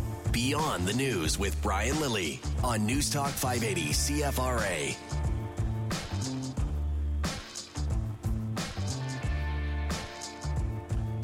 The challenge remains. We'll see if anyone's willing to take us up on it. We get 10, 10 people donating $500 to the Rebuild Fort Mac campaign before the end of the show. I'll double my donation. I donated 500 out of my own pocket. That's on top of the 10,000 that the Rebel put in, but if we get 10 people donating $500, I'll double mine. this is, um, I don't know, this is just something that's touching me. Uh, Bill Forche is with CTV Edmonton. He is in Anzac, Alberta, right now, just south of Fort Mac. And uh, Bill, you're being moved right now. They're trying to put in a mobile hospital where you are. Eh, Explain to people how far south Anzac is. Okay, it's about 50 kilometers south of Fort McMurray, where we actually were. Uh, that's where the uh, emergency operations center was. Uh, we were located there, uh, and then the plumes of smoke around the noon hour picked up uh, to the north and to the west, and uh, you know, like nothing I've ever seen before. With the, you know, in literally minutes, you could watch as the uh, massive walls of smoke and fire came towards us on both the north and the west. So we had to evacuate, and they've been slowly moving the entire emergency operations center here to Anzac. Uh, so we moved here. We saw the mobile control unit of the RCMP move here, and now they are moving this mobile hospital unit here to help treat uh, any patients they should find. Wow, that is incredible. Now, so 50 kilometers south. Um, let me just help put this into perspective for people in Ottawa. Um, if you're leaving downtown, that's like getting to Kemptville and then being told that's not far enough away. So, I mean, that, that, that is a significant distance. Uh, so, are, are, are you in danger at this point, or is it just that they, they want to move the perimeter back? Uh, at this point, we're safe. When we were at the uh, where the emergency operations center was, uh, they felt that it wasn't safe, and uh, it changed very quickly. And that's how these wildfires work in these heavily forested areas. When the wind picks up, as it is right now, you can probably hear it from time to time here. Mhm. Uh, it can change so quickly. And when when uh, the fire to the west, pardon me, hit a ridge and started to come over that ridge, we could see that it was probably two kilometers from where we were, and uh, we were actually doing a live hit into our noon newscast. Oh, wow. And uh, and officials came over and told us you have to go. We're we're all evacuating. Everyone's leaving. You have to go now. And so we finished up our hit saying, well, we actually do have to end this because we are being evacuated right now. So we uh, we moved out, uh, and as we were moving, I took some iPhone video, and it was uh, pretty stunning. You could see the fire just about to crest uh, the ridge of this hill a couple kilometers away from us, and it was a massive fire. Uh, Bill, have, have you have you put that out on social media? Is that something you can share with me? Uh, email to me? I should be able to uh, in a little bit here once we get out of Anzac Okay. because of all of the people on their cell phones here. And it's a very rural area. The cell Yep. phone towers are few and far between, and right now the bandwidth is uh, is very um, uh, hard to come by. I Yeah, would say because no. so many people are using their phones. I, I, I- I understand, and uh, you know, getting in touch with loved ones is more important. But that's something I'd love to share with the audience before the end of the show, if we could. You Uh, bet, so yeah. if you can share that, and and and, and way to one up me as a reporter. I, I thought you know, breathing through the tear gas in the Quebec City riots was something. Mhm. But wow, being told you've got to leave and you can see the the flames coming up. Mhm. Uh, so you report out of Edmonton. That's Uh, right. You know, I, back when I was a, a roving reporter for CFRA, I'm guessing it was the same. It's the same for you. You, you cover a wide area, well outside of the, the downtown, and, and so you you're used to covering forest fires. It, it's a regular occurrence. How does Uh, this yeah. one compare to what you normally see? Well, I would say I cover at least three forest, forest fires, wildfires every year. Uh, of course, they vary in size. Uh, before now, the biggest I've ever covered, as your listeners may remember, was the Slave Lake wildfires of 2011. It Mhm. was uh, the biggest national disaster uh, of the year in 2011. It was it was huge. There were uh, somewhere between 300 and 400 homes lost, uh, and it was just a, a massive disaster the likes Alberta had never seen before. And, and now we're so so Slave Lake was three to four hundred. Right. Now, now we're looking at at sixteen hundred and growing. Right. So the, to give some perspective, already, and this fire is still happening right now, as as we speak, there are homes on fire in Fort McMurray. There are buildings on fire, and we just got an update that there is a fire that has jumped Highway 63. That's the main highway from Edmonton to Fort and back, the only highway, in fact, and is heading toward the airport. So there's a creek in its way, the Prairie Creek. If it jumps that, it could be very hard to hold it back from the airport, and that is an international airport. Yeah, well, I mean, this is the airport that uh, that brings everyone in from uh, from the the uh, from the west coast or from the east Right. coast. Uh, the, You know, I, I, I'm looking at it now. So it was on the western side of Highway 63, and That's right. and now it's jumped to the eastern side of Highway 63. That's right. That's one of the So- two fires in the area. Okay, now is help me out here uh, because I don't know the geography. I, you know, I know Edmonton, but I, I haven't been up to Fort Mac. Uh, when we hear of the oil companies sending out evacuees on their private chartered planes or planes that they rented from somebody to get them out, send them to Calgary, send them to Edmonton, send them to wherever they can. Is that going out of the Fort McMurray International Airport, or is that from a different airstrip up by the work camps? That would typically be from Fort McMurray Airport, which of course uh, all flights suspended in and out of there now, unless of course they're doing helicopter flights. There are multiple helipads uh, at these at these facilities that can be used. But typically, yeah, when when flights are chartered, uh, typically they do land at Fort McMurray International Airport. Oh, unreal. Uh, Mhm. Bill, stay safe, my friend, and Mhm. um, and keep in touch with us over the coming days. Uh, uh, uh, maybe we can talk again tomorrow and uh, and get an update on where things are. But uh, all the best to you, your friends, your family. I'm sure that uh, as a reporter in Edmonton, you you know people in Fort Mac that have been affected by this. Mm-hmm, mm-hmm, for sure. Yep. All right, thank you, my friend. All the best. Yep. Thank you, Brian. I'm Brian Lilley. This is Beyond the News. Uh, th- what I mean, what a tough night trying to figure this out. As you know, if you if you haven't put this in context yet, and I've been saying this all day, eighty thousand people. That's like evacuating Kanata on a whim. But instead of having the rest of Ottawa to go to, you've got to drive through forest. Pull up Fort McMurray on a map. Look at all the, the parks and wilderness around it. Don't go away. When we come back, Odette Legault is standing by. An Orleans woman who's lived there for the last three years evacuated last night. We'll get her story next.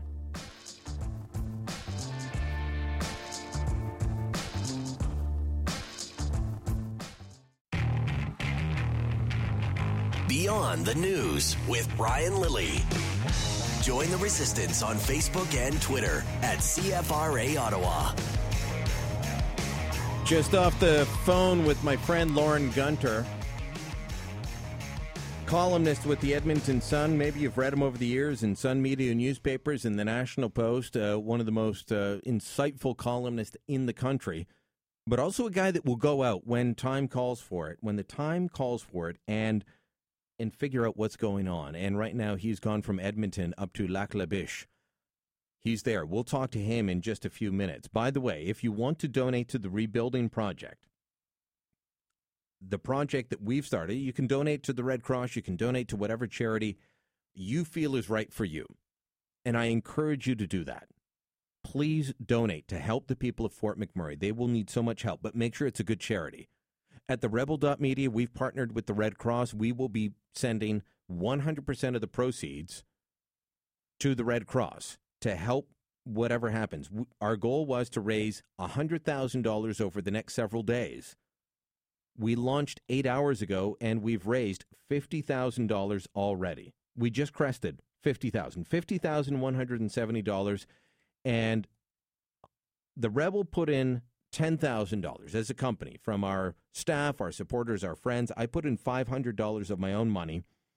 And if we can get 10 more people donating $500, I'll double my donation. Do that by the end of the show. I'll double my donation. Not that I won't anyway, but we'll see on that.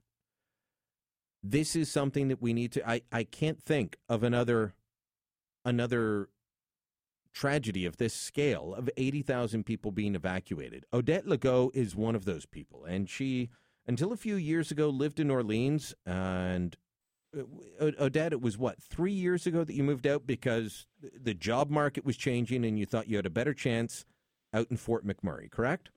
Yes, that's correct. So you've spent the last three years out there. Tell me a bit about the city. We've heard about the devastation. We haven't heard a lot about the city. I was speaking with my, my friend, my colleague Ezra Levant earlier, and he said, oh, "You got to see, you got to see Fort McMurray. It's a beautiful, beautiful town of eighty thousand with seven different rivers flowing into it. It's beautiful, and, and that's not the image in my head. What what's before the fires hit? What's the town like? Well, the main city, the downtown city, is sort of like in a valley. It's very close to the water. And um, you're you're right. There's many rivers around uh, Fort McMurray, and then the, you've got the suburbs. The suburbs tend to be on the cliffs So you have some older suburbs uh, as you go into Fort McMurray, and the more recent suburbs that are further up north. So yeah, 88,000 people all told are living there. But when the, the camps are full, we have over Uh, 100,000 people. Yeah, well, I'm told the camps can be as many as 45,000. That's correct. That I mean that that's crazy. Uh, you know, so you're from Orleans. The population of Orleans is between 100 110,000. I keep comparing this to Kanata because Kanata is a little bit smaller. Uh, the camps are not, from my understanding, are not in danger yet, and that's where many of the evacuees went. Uh, but the main city, about 80,000. You say 88? That, that's Kanata plus then. That's like Kanata and Carp being told, get out Yeah. now. This, I mean, that's, I, I, That's I lot can't of people. understand. So, what were you doing yesterday? What was your day like before the, the evacuation order went out? Well, um, I get up early in the morning. I have to get up at uh, 4:15 and drive to work. So I did that. I was at work at 6:30. It's a long way. All the plants are very far away from the city. When I left, um, the sky was blue. It really looked like uh, the four days of fires that we had beforehand were gone behind us. It w- I felt really relieved. So I drove to site. And um, I, I had an errand to drive into the city. I Now, had to be uh, there. hold on. When you say you were driving to site, were you driving up towards the oil fields and the camps? That's correct. That's okay, correct. so, so you live in was- town. Do you live Yeah. in town or one of the I do. suburbs? Okay. No, I live right. I'm in downtown, right where the major of the fire is right now. Okay. So you drove into into site and and then what happened? Um, so I had a meeting at uh, 2:50. I would have to leave the site around just before two, and uh, I was preparing to leave, and then uh, my colleague rushed in and she said, "There's evacuation." I said, "What do you mean?" She says, "I have to leave. My kids are evacuated out of the school. We have to leave our home." And I said, "Well, I'm going out," and uh, so I closed the whole area, and we left. But I, I, hey, honestly, I didn't think much about it. I just thought perhaps it's smoke. The children have to leave, and uh, they're evacuating the area because it's not healthy. So uh, how far? The, most of the oil fields are north of the town of Fort McMurray.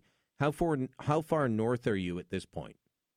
I'm uh, my my plant is south. I'm at Nexen, so Okay. it's a 45 minute drive from uh, my area of where I live. Well, I have to say you were very lucky to be south of the city when this happened. At that time, yes. However, as I'm coming in, um, the fire, that's where the fire was. It wasn't in the north, it was in the south of the city. So, in order to get home, I had to cross the fire. Oh Uh, man! and uh, so as I came home, it looked like, you know, uh, you often see those mushrooms for uh, nuclear bombs.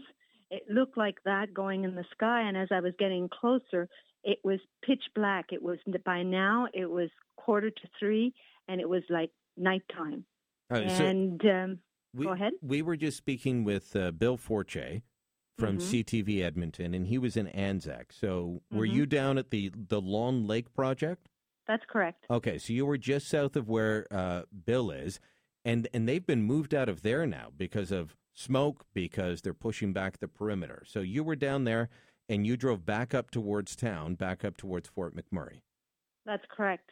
And as I arrived, it wasn't moving because we had a wall of fire on the left hand side, which would have been the west side of uh, 63. And the cars were all parked. And I arrived just at the, the Mackenzie area. And I thought, well, you know, if I take the Mackenzie, I can kind of just scoot around this. And uh, as I scooted around on the Mackenzie, I saw that the fire was on both sides and and the cars were going in between and by the time I got to the McDonald fire was on both sides Wow. and so uh yeah it was it and it was dark it was it was snowing uh dust uh, um and Yeah, uh, I mean, the dust is coming down that much. You compare it to snow. yeah it was like snow Unreal. Unreal. and very warm uh just just exactly like a movie Speaking with, I'm speaking with Odette Legault. She is a former Orleans resident. She spent the last three years out in uh, Fort McMurray. Uh, Odette, did you have time to to decide? Okay, what am I going to take? What am I going to leave with? Or or did you just have to turn around your car and and head out of town? You're several hours south now. You're in St. Paul, Alberta. Uh, what was what was the leaving process like? Um, well, at that point, I'm not thinking about that. I'm just thinking about how to deal with this. I still am having in my mind that I have to make that appointment. But uh, as it turns out, my daughter calls me and she says she's going to the airport, and uh, and I said, well, you can't go. I mean, it's impossible. You can't cross. And she says, well, where do I go? I said, go home. And then she tells me that we need to evacuate. And I haven't, I hadn't been listening to the radio. I was listening to an audiobook. so uh, I wasn't clued in. And I said, well, go home. I'll meet you there. And when I arrived, this, uh, my daughter was just going from window to window to window. The smell, the smoke was thick and um, she basically told me I had to pack. So we packed, and as I'm packing, then we see, you know, where uh, water um, uh, waterworks is, waterways is mm-hmm. right now. Uh, so we uh, they, this the is fire. a neighborhood I'm becoming familiar with. Yeah, well, that's right, so you're near waterways. Home. Yes, I am. Odette, so, the, I yes, was I was just seeing a report that said ninety percent of waterways, ninety percent of the homes have been destroyed. That's correct. Do you know the If state you- of your home at this point? No, I don't. The only I don't know. You mentioned earlier on there's a lot of waterways, and and there is. So there's there's there is. If you look on the map, you would see there's a sailing drive there, and and waterways has a sort of a little bit of a river, a little creek that passes, and I don't know if that can stop it at all. But I'm right next, right on on the next to that, and we're all brand new townhouses, uh, a whole new development right there. So you're you're hoping that one of the creeks, one of the Will rivers, might be what helps save your home.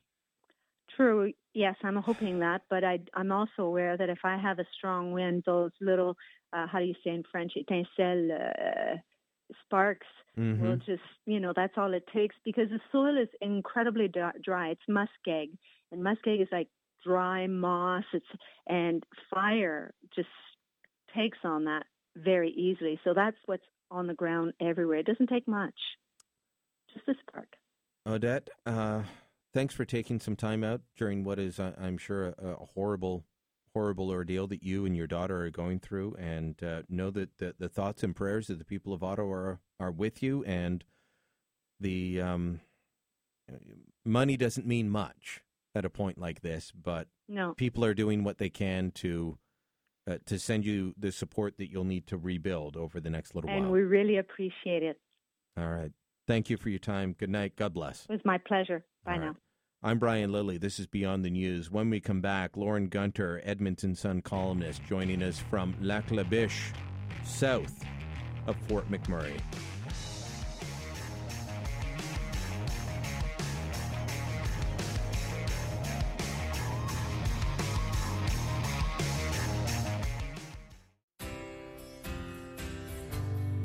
Beyond the News with Brian Lilley on News Talk 580 CFRA. The wildfires continue to rip through northern Alberta. We heard from uh, Conservative MP Chris Warkentin earlier. Uh, one of his communities, which is High Level, uh, being evacuated. They're experiencing their own fire. That's well away from Fort McMurray. But uh, Fort McMurray is the big one. 80,000 people evacuated. And thank you to this audience uh, and uh, the CFRA Nation, the Rebel Nation. More than 50,000 raised in just about eight hours. My offer stands, folks. If we get enough people donating $500 or more, I will double my personal donation. That's out of my own pocket. Uh, now, while I'm donating money out of my pocket, my friend, my former colleague, Lorne Gunter, is he's getting himself up out of his cozy zone in Edmonton and heading north. Uh, Lorne Gunter, Edmonton Sun columnist, joins me now from Lac La Biche. Uh, Lorne, uh, fill us in on what's going on. We've only got a few minutes to check in with you, but where are you and, and, and what are you seeing on the ground? Uh, uh you're in where people are, are leaving to go towards? Yeah, this is a major evacuation center for people who were forced out of Fort McMurray by the fire. There are only two roads out of uh, Fort McMurray and an airport. The airport's closed now because of smoke and fire. So uh, cars and trucks uh, have just been streaming all day and most of last night out of Fort McMurray down either the main highway, which is 63, or down secondary highway 881, which is where I'm at. I'm at where 881 comes out from the from Fort McMurray. It's about a three-hour drive south to Lac La Biche, and uh, the town has turned over its brand new uh, uh, community center and recreational center to to evacuees. And when I was there last, about half an hour ago, there were 1,200 there already, and they were expecting another 600 or so before midnight. Wow! And uh, you know, and I'm reading now that 881, that secondary road, yes, part of it shut down due to yes. due to a fiery crash. Uh, two right. people dead. A, a semi trailer uh, involved in a crash and then set on fire, which started another fire, which we've been told is leading to the evacuation of a First Nation called uh, Heart Lake. Oh and, man! Uh, we were actually at the uh, at Beaver Lake, which is another First Nation near Lac La Biche, where they were preparing for uh, 200 people to arrive tonight. Uh, many of them in school buses uh, from Heart Lake, which and they didn't have as much time. I mean, the Fort McMurray residents didn't have much time to get ready either, but Heart Lake had even less time. This real Right. sudden fire. I mean, the, the forests around here uh, are almost limitless. When you get up in the air, they look like they go on forever, but they're also tinder dry at the moment. Yeah, I mean, I, I've flown across them. I, as far north as I've gone in, in your beautiful province is is your hometown of Edmonton. Um, eh, but you know what? When you fly over that area, it is nothing but tree, trees, trees, trees. Yep. If there's not a tree on it, it's a lake or a river. It, it looks a lot like like northern Ontario that way. The around It kinda does, yeah. Thunder Bay, you know that way. So it's very similar. It's it's, part of the same uh, Canadian Shield essentially. Uh, it's not entirely right, but I mean, for the sake of description, that's pretty much what you're looking at, and. Uh, uh, it's tragic. Uh, we, the last update we have from the provincial government is that uh, uh, about 1,800 structures in Fort McMurray have been destroyed. I mean, this is a So okay, so that that's an increase from the last I heard. So thank you for that. Yep. I, I want to ask though. uh, I, I know you cl- covered Slave Lake. This has already Yes. surpassed Slave Lake. Oh yes, where Now, pretty much an entire sure. town was was wiped out in Slave Lake, Yeah, we don't know for sure because uh, there's nobody in Fort McMurray right now except uh, first responders and, and emergency crews. Uh, you know, we one of the reasons a reporter and I, a colleague of mine, had come up this way is that for a long time today you could get into Fort McMurray up 881, and then there was the horrible crash that led to another fire. Uh, so there aren't many people up there. We're getting a few updates from our colleagues who were there before the emergency was declared, and uh, yeah, it's it's it's pretty uh, it's pretty bad. Uh, uh, Slave Lake was a little different in that you know it was most of the community was destroyed, but we'll, have to see just what is is left of Fort McMurray when Mhm. this is done. But there are neighborhoods uh, we've been told that, especially in the south and the west end of Fort McMurray, where over eighty percent of the homes have been destroyed. Yeah. Well, I was just seeing a, a- graphics board on CTV News Channel saying ninety percent in waterways, Yes. uh, seventy percent in Beacon Hill. These are neighborhoods that I don't know because I haven't been to uh, to Fort Mac, but uh, you know, They're neighborhoods of five or six thousand people. Yeah. So Uh, you're looking you- you're you- looking you- there at twelve hundred homes. You and so I are you discussed. about, uh, you and I down? discussed the issue of High River an awful lot, and and uh, we were both there. Uh, what about uh, about a year ago? After the two years after the devastation, and still homes boarded up. These are homes just burned down. Yes. Uh, so there's nothing to go back to. There's nothing even to lament. No, and uh, and that's the real tragedy. You know, you you get what's important to you. You get your family, your your pets, and you know, maybe your treasured memories, your photographs, or When you family get out, heirlooms or something, and you just get out. But I talked to a couple this evening uh, who had just arrived at the evac center in Lac La Biche, uh, and they had waited in line in Fort McMurray for four hours to get gasoline so that they could make the drive out. Yeah, that that, then- that that's incredible. Eh, Before we're out of time, Lorne, I have to ask Yeah. you. I know you've covered events like this before, and I keep asking everyone that, that has. Have you seen anything with this much devastation No. before? No, I haven't, and I've and I've uh, covered uh, three hurricanes uh, for other reasons, uh, and none of them uh, left any kind of destruction on this kind of scale. All right. Lorne Gunter, you can read him in the Ottawa Sun and other Sun media newspapers. Uh, his home newspaper is the Edmonton Sun, joins us from Lac La Biche tonight. Lorne, stay safe and uh, keep in touch, my friend. Thanks, Brian. All right, all the best. Uh, if you want to, um, you know, you just feel helpless in in an event like this. But if you do want to do something to reach out and let the people there know, again, this is like evacuating Kanata on a moment's notice. Go to rebuildfortmac.com. We're over $50,000 in just a few hours in raising funds. Rebuildfortmac.com. I'm Brian Lilley. This is a special edition of Beyond the News on News Talk 580 CFRA.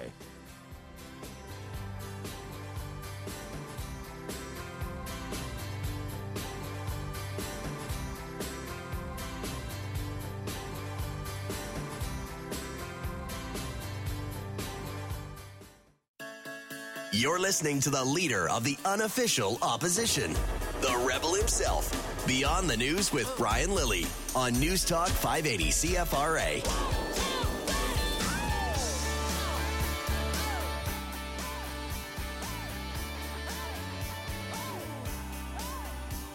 Special edition of Beyond the News tonight. Thank you for staying with me. We're talking about a natural disaster on the other side of the country on a scale that still eludes me. It still eludes me. 80,000 people plus. Let me add that. I've, I've just been saying 80,000. Orleans resident, or former Orleans resident, Orleans native, Odette Legault was on with us earlier. She said, no, it's about 88,000 actually. And then there's the camps. So far, the work camps, which are close to the sites, many of them north of Fort McMurray, some of them south. And she was at a, a Nexen camp, a Nexen work site south of Fort McMurray. Those can hold up to 45,000 people. Many of those who have been evacuated have been sent north to the camps because it was too dangerous to go south to Edmonton. We've also heard tonight from Lorne Gunter just moments ago. Drove up from Edmonton to Lac La Biche, an evacuation center. An evacuation center that's not only taking in people from Fort McMurray, but from a nearby reserve, which has been evacuated because of a fire started by people trying to leave for Fort McMurray. So far, so far, and I hope this stays this way because this is this is one of the good news stories at this point is that we we don't have we don't have uh, a death toll from the fire in Fort McMurray. Now, I fear that that will change. I hope it does, and I hope that everyone was able to get out in time. I hope that they were able to get every able-bodied person. I hope they were able to get the the people not able to move themselves. I hope they were able to go into old folks' homes or or people that were disabled and pick them up and get them out. But I also fear that maybe some were just straggling. But at this point, we don't have a. The fire has claimed X many lives. We've got that it's claimed. The latest update we have from Lorne now 1,800 buildings, most of them homes. Now that's devastating, but it's not a life. A house is not a life. It may be a home, but it's not a life. But just south, towards Lac La Biche, towards Anzac, they, they, there has been a car crash that has claimed two lives and sparked another wildfire. I can't imagine what it's like to pick up and go like that. I, um, for many years now, I've been a little bit of a, a little bit of a prepper. Make sure you got food on hand. Make sure you got an emergency bag in the car. You know, the Red Cross sells these bags, and maybe maybe tomorrow I'll have somebody on I'll be in for Rob Snow again tomorrow morning, so you can join me again in the morning and we'll talk about this. These these emergency bags. The Red Cross sells them, or you can put them together yourselves. I've I've had one in the car for years, for so long that I forget that it's in the stow and go. But it has the little things that you need in an emergency. But even someone like myself, when it turns this quick, like that, just one minute's good, one minute's not. Would you have everything you need? I, I have to say I wouldn't. And I'm someone that has food stored. I got water stored. May or may not have a still. I don't know. But when you're told, get out, leave now, where do you go? What do you have? We can talk about the memories. We can talk about the clothes. We can talk about the knickknacks, the, the things that we think are so important. But beyond that, there's the daily sustenance. Give us this day our daily bread. Where do you get your daily bread? There will be a limit on what the, the emergency shelters can handle. This is why the Red Cross is raising money now. This is why the government is, is saying donate to the Red Cross. This is why we at the Rebel are are working to raise money for the Red Cross, more than $50,000 in eight hours, nine hours now.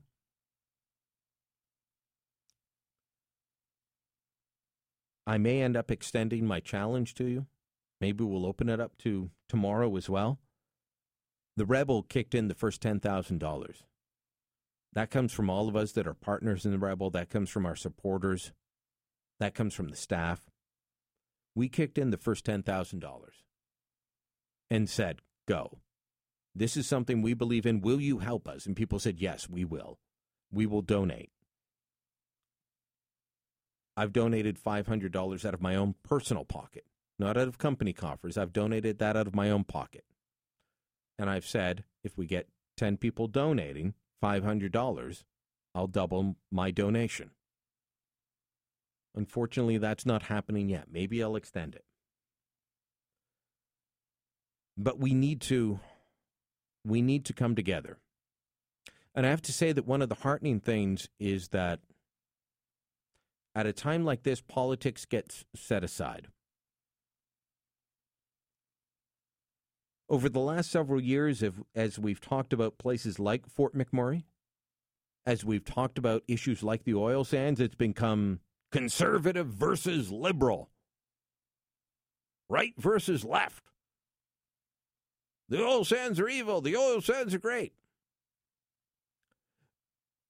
Well, now we've got a disaster on our hands, and it's down to people. And at the end of the day, we put our pants on one leg at a time. And politics don't matter so much when everyone's house is threatened. So today, Roger Cuzner, one one of the happy warriors on the liberal benches.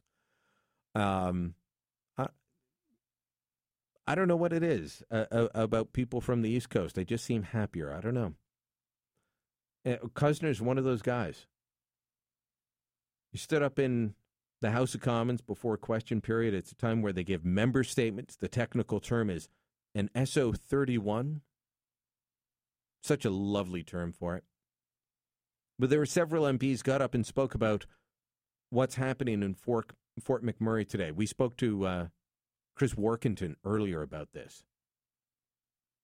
Chris Warkentin gave a moving statement. We talked to him. His riding, not far from Fort McMurray, his riding also dealing with wildfires. And during that conversation, Chris and I raised the issue of Luc Berthold, who's the MP for Lac Megantic in Quebec, which experienced their own devastation. I mean, their entire downtown blown apart two years ago. And he stood up and he said, The country was there for Lac Megantic. Lac Megantic will be there for Fort McMurray. But Cuzner, Liberal MP, Liberal partisan to the core, stood up just before question period today and delivered this. Mr. Speaker, like all other members of this House, I continue to watch the events unfold in Fort McMurray. I had the great pleasure to make McMurray my home for almost 10 years, and I've always bristled at the impression that some Canadians have of the fort, seeing as it, it is little more than a national ATM. Canadians who have had a chance to spend time there know it's an absolutely fabulous community, a community that's welcomed people from across this country and all corners of the world, who have built a progressive, dynamic city with amenities that are envied by cities much larger. A, uh, community that has been built with a pioneer spirit by caring, compassionate people, making it a great place to live and a wonderful place to raise a family. I spoke to a number of friends last night who were fleeing the city, and the tension and fear in their voices was obvious and understandable. For decades, the community of Fort McMurray has been there for thousands of Canadians. Whenever this ordeal ends, the people of Fort Mac have to know that this government and indeed this parliament will stand with them as they rebuild this great community.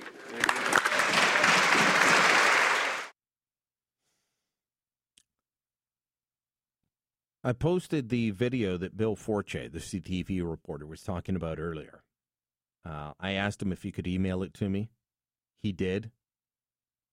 It's up on my Facebook page right now. It does not show you the devastation of the homes. Those pictures are out there and you will find them. But if you go to my webpage, sorry, my Facebook page, facebook.com slash Brian Lilley, what you will see is one of the biggest plumes of smoke you've ever seen in your life. And, and this is a shot from far off. And instead of driving forward, they're, they're turned aside. More than 80,000 people moved, more than 1,800 buildings destroyed. And that's just one fire. You heard from Lorne Gunter about the uh, the fire sparked by the car crash of people trying to leave resulted in the evacuation of a, a reserve nearby. You heard from Chris Warkentin, the MP, about his own community, High Level. And I believe there's a reserve in his area also being evacuated due to other fires. Can you donate? Can you help? I always like to say even $5 will make a difference. Because if enough people give $5, then it becomes $500. Then it becomes a 1000 Then it becomes a 100000 And I know that this is a generous audience. I know that this is a an audience that cares. I've been around CFRA for, for more than a decade. I've watched as the CFRA Nation has said, yes, this is something we want to get behind your fellow countrymen are in need. Now is the time for all good men to come to the aid of the party. You can donate to the Red Cross, you can donate to the charity of your choice, or you can go to our website. It's Rebuild Fort Mac. That's Rebuild Fort Fort Mac M A C dot com. Brian Lilley, Beyond the News. Back after this.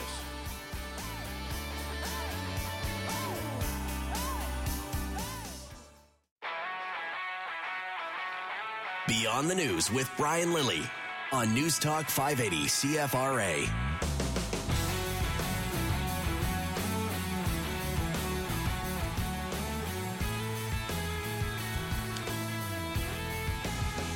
We're coming to the close of the show tonight, a, a, special edition of Beyond the News. If you've been wondering why I haven't been live over the past few nights, it's because I've been filling in for Rob Snow this week. I'll be in again for Rob tomorrow morning and Friday as well. Uh, but tonight with Lac, uh, with uh, Fort McMurray happening and the devastation, we felt that it was important to to come in and continue to tell you the story, to speak to people, whether they had an Ottawa connection or not. I mean, we brought you uh, Glenn Glenn Stromquist, just a guy who lives south of uh, south of Fort Mac, was up for a charity event, and he was checked out of his hotel spoke to uh, Odette Legault, former Ottawa uh, Orleans resident who moved out there and uh, looking for a better life. Heard from Brian Jones, an Edmonton resident who, along with buddies, decided, "Hey, people are in need. Let's let's pack up the car with what we can and drive north." And of course, I've been telling you about the fundraising events or the fundraising efforts redcross.ca or rebuildfortmac.ca. That's that's the effort that we're doing at the Rebel, trying to raise money. We honestly thought it'd be a week to try and raise hundred thousand dollars, and we're over fifty-one thousand dollars in nine hours. In nine hours, that is amazing. You are a truly amazing audience, and thank you. I Was just speaking with the folks at the the Kanata Carleton um, Conservative Association. I'll be speaking at Don Cherry's on uh, Hazeldean in Eagleson on Saturday morning. And if you want to come out and meet me there, we'll accept donations there. We'll find a way. If, you want to to hear me talk and, and and help out, that's a way to do it. Saturday morning, eight thirty, Don Cherry's. Uh, speaking to the Kanata Carleton Cons- uh, Conservative Association. Brian Jean is a former conservative MP who left federal politics to be mayor of Fort McMurray and then become leader of the official opposition in Alberta. He lost his home. He was in the legislature yesterday morning in Edmonton and found out that his home was burning down.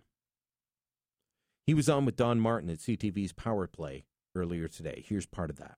Tell us about what you witnessed since you got back to Fort McMurray. Well, Danielle and I arrived last night, and we had, of course, uh, uh, immediate updates uh, every 30 minutes from when we left Edmonton and, and this morning as well.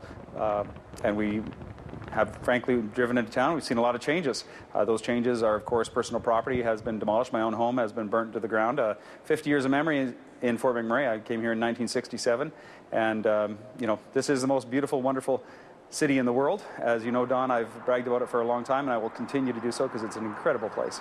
And I invite you know all Canadians come down here, but I have seen um, my house and my entire neighborhood uh, burnt to the ground. In essence, I had a, a two-story uh, bi-level and it's uh, you know house and burnt to the ground, but it's just stuffed on. That's why we have to remember to evacuate, to have all the people left in Fort McMurray to get out as soon as possible, to leave. Please, please, please. I've represented the people here for 12 years. I'd like to continue to do that. And uh, I, I, want to make sure that people understand how serious this situation is, how important it is to uh, evacuate and to leave and go to Edmonton and Lac La Biche or Athabasca. All the communities in Alberta have pitched in and said, you come down there, you phone a line, you're going to get a house, you're going to get a place to live, a bed, you're going to get uh, you know, food and shelter, uh, plus clothes, everything. Albertans are very kind and generous, but the truth is, Don, this community has been changed forever. Well, all of Canada is with Fort McMurray today, as I'm sure you know. But what is needed? What can Canadians do, and what should the governments be doing? Well, right now, the most important thing is to concentrate on the people, make sure they're safe. Uh, after that, we can look back in a couple of weeks, couple of months, and we can uh, see what happened here and make sure it doesn't happen again. I think that's the obligation of every government, but we'll talk about those things at a different place and a different, uh, at a different time. What we need to do right now is concentrate on what the emergency personnel are saying, and they are saying get out of Fort McMurray immediately. We are seeing signs that the wind is going to change. There are going to be gusts this afternoon, which means that this, wind, this fire and the fires that are surrounding Fort McMurray right now can go in any direction. Um, and that means they could be cut off from Highway 63 both north and south in the future. Uh, we don't want to see that. No loss of life, please, folks. Everything else can be replaced. It's, it is just stuff. Let's concentrate on our lives. Let's concentrate on the ability to come back. And Don, you know what our Albertans are like. Uh, we are strong, we are resilient, we are hardworking. We will build this community better than ever. It is the greatest community in the world, in my opinion. I love this place, but it will be better, when, and we will come back stronger. And uh, and and frankly, uh, we will continue to provide the great economic generation that we do for the rest of the country. Well, just a couple of weeks ago, uh, you were arguing in the legislature for a greater forest firefighting budget, and you felt the amount set aside was insufficient. Is there anything that could have been done to prevent the loss of you know, 1,600 structures in the town, or, or do you think this was an act of God? You know what, Don, we'll leave that for, as I said, a different time and a different place. Uh, we will look back and we will make sure that uh, we do everything possible that this does not happen again to any community in Alberta. Um, I frankly, uh, I'm, I'm, very excited about the prospects of rebuilding, and I think we'll do a great job. But Don, uh, let's leave politics for a different time and a different place. We will be able to look back. Of course, hindsight is always 2020, and uh, things look bright, things look beautiful, and we will make it better in the future. But truthfully, Don, what we need to do and what we need to concentrate on is getting the people out of here uh, and into a safe place so that emergency personnel can do their work. Certainly some amazing displays of compassion by people helping people there, wasn't it? Uh, Don, we're Albertans. we're not just strong and resilient, but we give more per capita um, than any other place in the world. I'm so proud to be Albertan. I'm so proud to be from Fort McMurray. We are a giving, wonderful community that is an amazing place to live. And as long as people get out safe, that's the key. That is the absolute key. We can rebuild the rest of the stuff. Uh, this is we have 50% of the free oil in the world, Don. 1.9 billion barrels of oil within 200 square kilometers of where I am right now. Like that's amazing. That's an amazing uh, ability to generate wealth, and we will be the economic engine of Canada again in very short order. I promise you. That's how hardworking and resilient we are. Brian Jean, again, sorry to hear about your loss, and thanks for taking the time to talk to us. Thanks, Don. I can't believe how optimistic he is for a man that just lost his house, lost all his possessions, lost the family business, but. Uh, that is the resiliency of the people of Fort McMurray. My name's Brian Lilley. Thanks for joining me on a special edition of Beyond the News. Continue to figure out what you can do to help the people of Fort McMurray. My project is Rebuild Fort Mac. That's rebuildfortmacmac.com. Back with you tomorrow. News Talk 580 CFRA.